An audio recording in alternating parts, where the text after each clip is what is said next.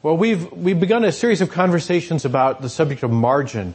Margin is the um, the idea that that um, our lives uh, will be better if if they um, have margin around them. Margin is like like words on a page. They're surrounded by that white the white boundary until you get to the edge of the page. That's margin. It's it's wiggle room. It's elbow room. It's it's cushion. It's it's um, headroom. It's the places between the the things that that we think about. It's it's that gap in our lives. And if you're looking for uh something that's uh, deep and theological today, um I, I, I am going to disappoint you, because today's today's subject is not way up in the clouds, and and it's just awfully practical. And the reason for that is because your Heavenly Father loves you, and He doesn't want you to be miserable. And He really wants you to have some margin in your lives. So we're going to be looking today about how we can be more like Jesus. Jesus had margin in His life. And so what we're going to be doing today is talking about margin. And in particular today, we're going to talk about the area of time. Um, uh, the reason for that is, is not because I am an expert and I'm going to uh, tell you all of my secrets for managing time. The fact is, I'm a terrible Terrible, uh, overbooked, overcommitted. I just feel like I, I don't have any time at all in my life. Um, I was thinking to myself, should I start with time or should I start with money?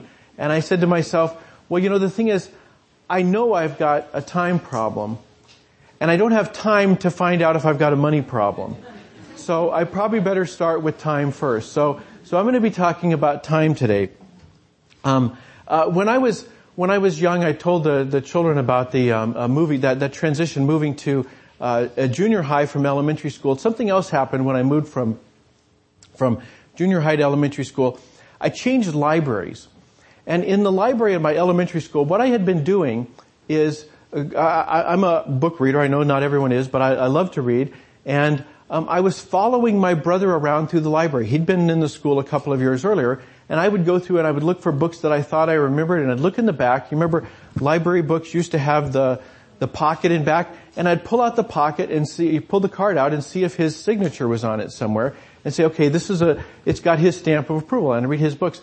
Uh, when, when I got to junior high, I, I just the, the circumstances, the different library and so forth, I didn't know how to find those books in the, in the new library. So I went to the librarian and I said, you know, here's some books I've liked, and what do you recommend? And she uh, got me started reading science fiction. So God bless her. So uh, I I, uh, I I hardly ever read fiction anymore, because I don't have any time. But if I do have some time, um, when I'm on vacation or something, I might bring a book in. And sometimes I'll still read science fiction today. So I love science fiction. I tell you all this because because you know what science fiction is, right? You know, you, you have stories about rockets and space travel, and sometimes you have stories about time travel. And and I read this one uh, some years later that that has stuck with me because it's such such an appealing idea. You know, mostly um, uh, we talk about time travel in terms of a single dimension. You know, we we live in space, right? We have we have multiple dimensions of space, three dimensions, right? We have up and down, right? We know that. We've got east and west, okay, and then we've got north and south, okay. And if you're if you're If you're me, you don't, you can't remember right and left, so I stick to north and south, east and west. So, um, so you've got east and west, and north and south, and and what people tell us is that you can imagine time kind of being like one of those dimensions. But the difference with time is you can only go in one direction. You can't go backwards, right? The other thing is we're all moving through that dimension at the same pace, one second per second. We all move at the same pace through time. You can't go backwards. You can only go forwards. You can only move at a certain pace. And what most time travel stories are about is, well, yeah, but what if you could? What if you could, like, jump way out to that end or way back to that end, right? You could go up to the future and, you know, see the flying cars, or go back to the past and hunt a brontosaurus or whatever, right? So that's what most time travel is. But what this one story was is it said, well, what if there is multiple dimensions of time? And, and, and the reason that this came up in the book is the person was trying to make some money. And he figured out you could make a lot of money if you could do that. Because here's the scenario, okay? Um, you've got a big project due at work tomorrow. You're not ready. Okay, but tomorrow's coming. So what if you could start going that way? And you could do all the work, as long as it took, to get the work done on this dimension of time. And then when you were ready, when you had finished all the work on that dimension, then you'd start moving forward through regular time. Monday morning comes, you show up at work, you've got your big project done, everybody's happy. What a great idea. Sign me up. I want that. You know, my sermons would all be better um, if I could just spend a month working on each one. But but they come every week. So so that was the idea in this book, is that wouldn't it be cool if you could have time travel sideways? Okay, so, so out of our regular time dimension, do the things you need to do there, and then resume traveling in the normal direction through time. I thought that was a really good idea. In fact, if if somebody ever comes to me and convinces me it works, I'm going to invest, because my guess is I'm not the only one who'd like to have that. The problem is, let's be honest, I read this book when I was in college. I was thinking to myself, it would be great to have a week to study for my finals, right? Because they're they're coming up, and I'm going to do like I always do. I'm going to spend um, the night before cramming for my finals, and then and then go uh, uh, crash after it's over, and hopefully when I wake up I'll have forgotten the whole experience. I, I thought that's that's the way I'll get through my finals. But if I could just take a week off and work on my finals all week, man, I'd go back to school. I'd know it all. I'd I'd cruise through that final exam. It'd be awesome. But the truth of the matter is, I wouldn't. I mean, even as I was entertaining this this idea, I thought to myself, that's not really going to happen, because what I would do is I would, on this other dimension of time, I would spend a week goofing off, right? I'd be reading science fiction books about time travel, okay? And then, at the end of my vacation in time, I would begin cramming for my exam. The problem is not how much time we have or what direction we travel. The problem is how we use it. And this is not a new problem. There was a, um, oh, I'm going to, oh my goodness, did I not bring it in? Oh, where's my poem? Back in my office. Well, let me just tell you, I'll have to go find it. Anyway, um, two hundred years before Jesus, there was a Roman, I'll have to blog this now. Um, look at my blog and I'll have the link to the actual poem. Um, there was a Roman named Plautus. He, he wrote plays, but he also wrote poems. And he wrote this wonderful little poem that talks about how he'd like to curse the man who invented the sundial. This is two hundred years before Jesus, okay? And he's saying, he's saying, these people have broken my day up into little parts and it drives me crazy. I can't get anything done. My day's a mess. You know, it's all their fault. Uh, time, time is so terrible now. The t- the pressure of time is just uh, uh, bugging bugging him. So Plautus, Plautus, two hundred years before Jesus, was complaining about the sundial. And of course, it only got worse, because in the Middle Ages, they invented the clock tower, okay? And then they replaced the sun with uh, with clockwork, so even if it was cloudy, you could still what, see what the hour was. And then once they had the clockwork, they said, well, here's an idea. Let's have more gears in there, and then we can have a minute hand, too. Okay, we can break the hours up into minutes. And you know where this is going, right? Because then they say, how about if we add seconds? Okay, that'll increase the pressure on everybody in the whole town.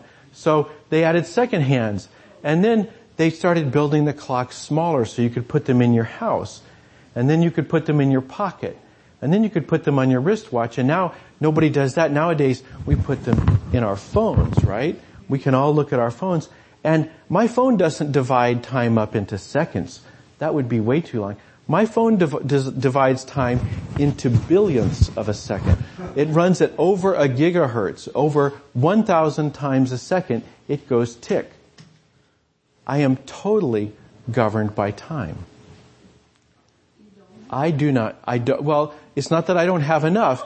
It's that, it's that it governs me. I feel as though I can't get the things done that I want to do. And my guess is that I'm not alone. These, these, these advances in progress are always sold to us. The, the phones and the clock towers and even the sundial are sold to us with the notion that with this new advance we'll be able to manage time better. But somehow they always seem to work the other way. Um, in, in the nineteen sixties, uh, uh, uh the Senate, uh, there was a Senate subcommittee that took, um, uh, expert text testimony that said that that um, by nineteen eighty-five, the average American would work a twenty-two hour week, twenty-seven weeks a year. That would be the average work week in America by nineteen eighty-five. Well, it didn't happen in nineteen eighty-five, and it doesn't look like it's going to happen this year either. Uh, the reality is most people are still working a whole lot, and uh, the, the the advances in progress, the computers and the the phones and the, you know, the communications and everything else, isn't making the work week any shorter. So the problem isn't how much time we have. The problem is what we do with it. So what I want to do today is look at this uh, short little lesson about Jesus and Mary and Martha. Um, uh, it's it's um, it's a familiar story to many of you because you've heard it. Um, it gets it gets a, a, a lot of um, uh, traction, I think, because it does capture our, our minds. We say, "Yeah, that's me." Um, so let's take a look at it now. Uh, Jesus is on the road. He's he's um, just told the story of the Good Samaritan, and if uh, today's sermon bothers you, go back and read the Good Samaritan, because that'll really bother you. Um, so uh, he, they're on their way, and he enters into a, a certain village, and a woman named Martha welcomed her, welcomed him into her home. Now, if you've just read the story of the Good Samaritan, there was a guy who was in the road and got beat up, and somebody helped him. Somebody provided him hospitality. So you'd think, good, Mar- good Martha, right? She welcomed a guy who's on the road. She welcomed him, her. He, she welcomed him into her home. Good for Martha. But, but that's not what we find out. It says, she had a sister named Mary who sat at the Lord's feet and listened to what he was saying. But Martha was distracted by her many tasks. Now, this doesn't mean that Mary's a slacker. The, the, the, the phrase here, um, sat at the Lord's feet, is actually the, the conventional phrase in ancient literature for um, somebody who was studying under a rabbi. So uh, Mary is taking advantage of the opportunity. There's a rabbi here, and unlike ninety-nine percent of rabbis, it wasn't unheard of, but it was very unusual for a rabbi to accept a woman as a student.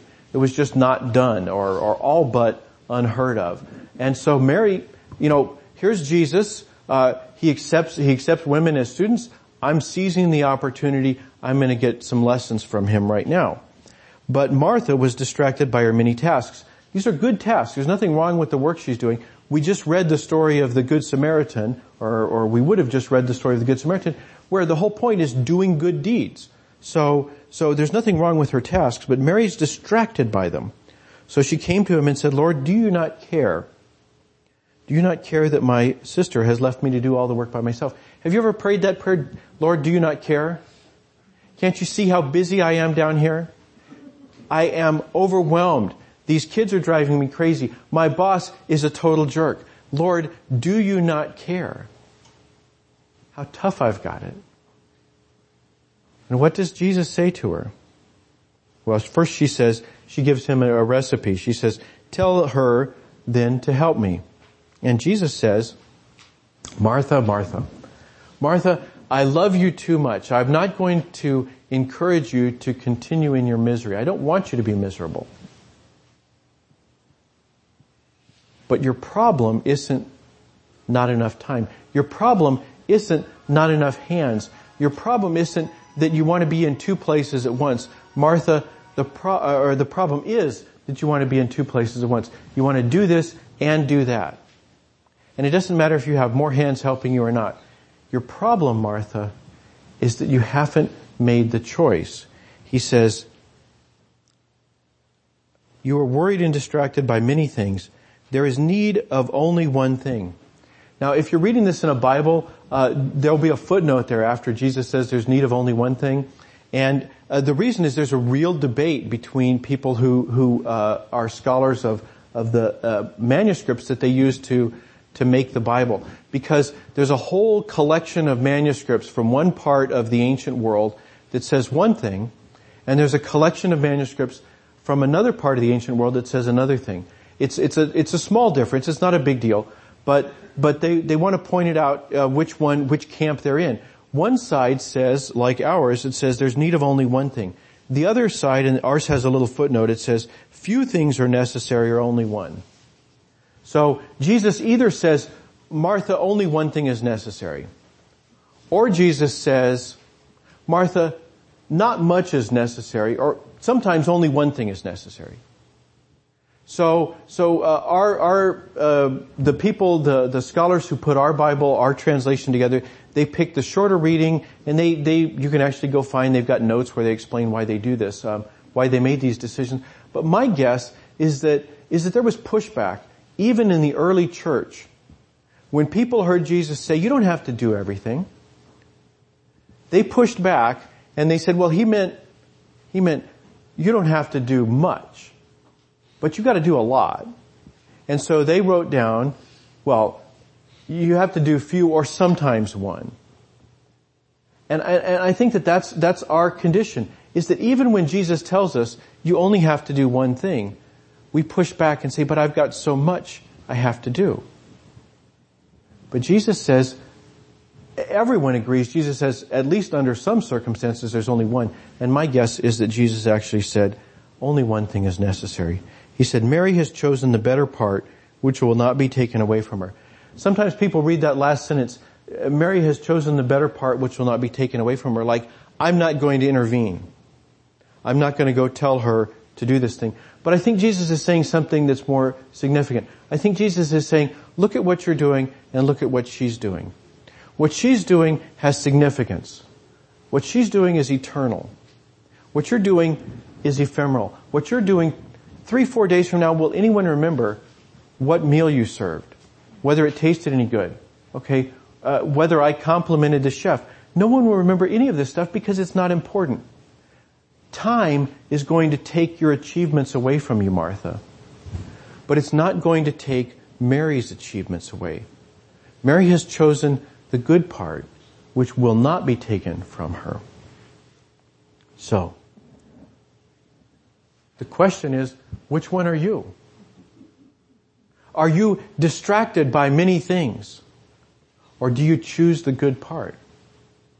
This is, this is the real question we've got. Um, I, I know the vast majority of times I am Martha. I'm distracted by many things. So, what if you want to be a Mary? How can you be a Mary? Well, I have practical advice. I mean, uh, uh, if you'd like, if, if this is actually something that's that's um, that's uh, uh, uh, punching the right button in your head, um, and you're thinking, I really need to do more with this, let me encourage you. There's a book uh, by Richard Swinson called Margins, and it's the best book I know on this whole subject. I am I am stealing liberally through it uh, from it as I go through this series, um, and he gives, I think, fourteen different practical applications you can you can do to to acquire more time in your life. But I'm just going to give you three of them. He says, first of all, recognize you have a need, right? You know, just like any recovery program, you start by admitting you have a problem. Um, if you're driving down the highway of your life and every car is tailgating the car in front of it, then the first time there's going to be, the first time there's any trouble at all, there's going to be a multi-car pileup, okay? If you don't have some space in your life, then you're going to get into some trouble. So first of all, recognize you need some margin in your time. That's the first one. The second one is to learn to say no.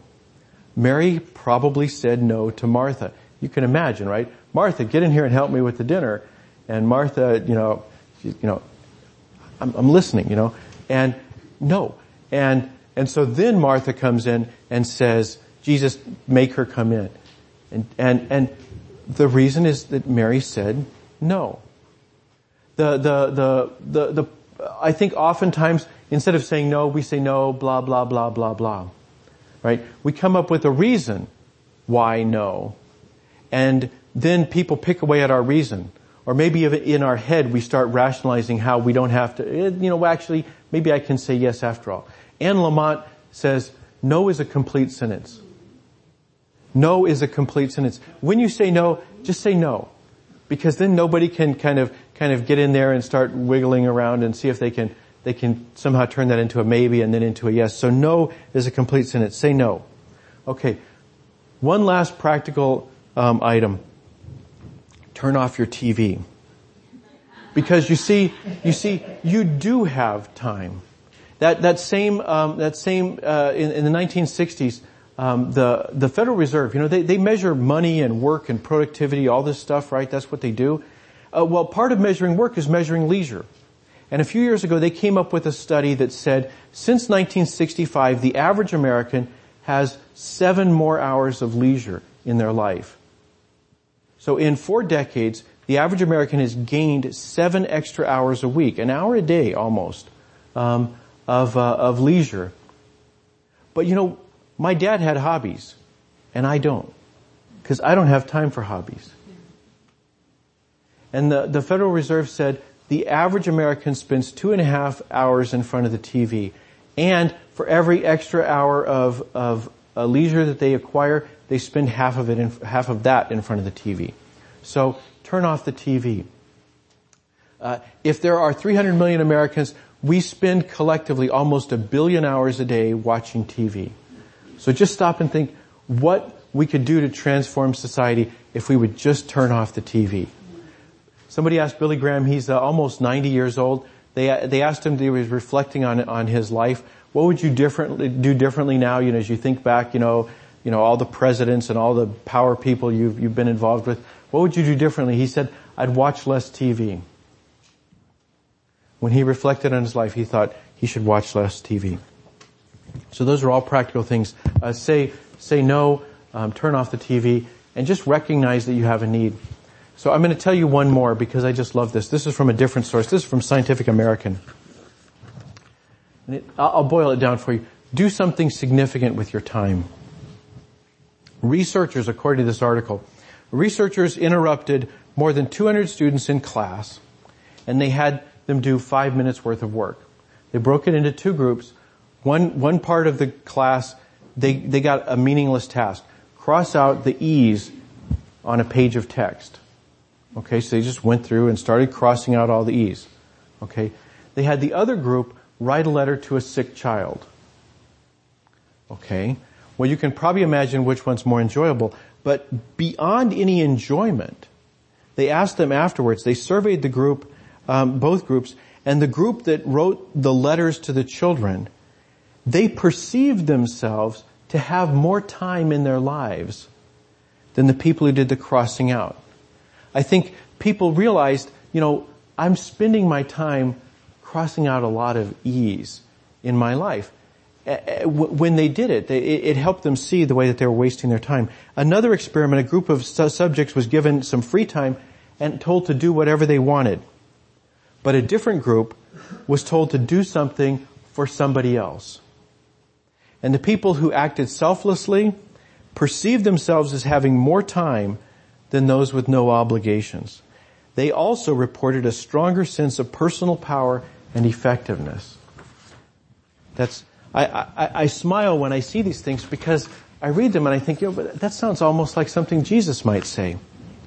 Do something significant with your life. Mary has chosen the better part, and it will not be taken away from her. So, recognize you have a need. Say no, turn off the T V, and do something significant with your life, and you will have more time. Thanks be to God. Amen.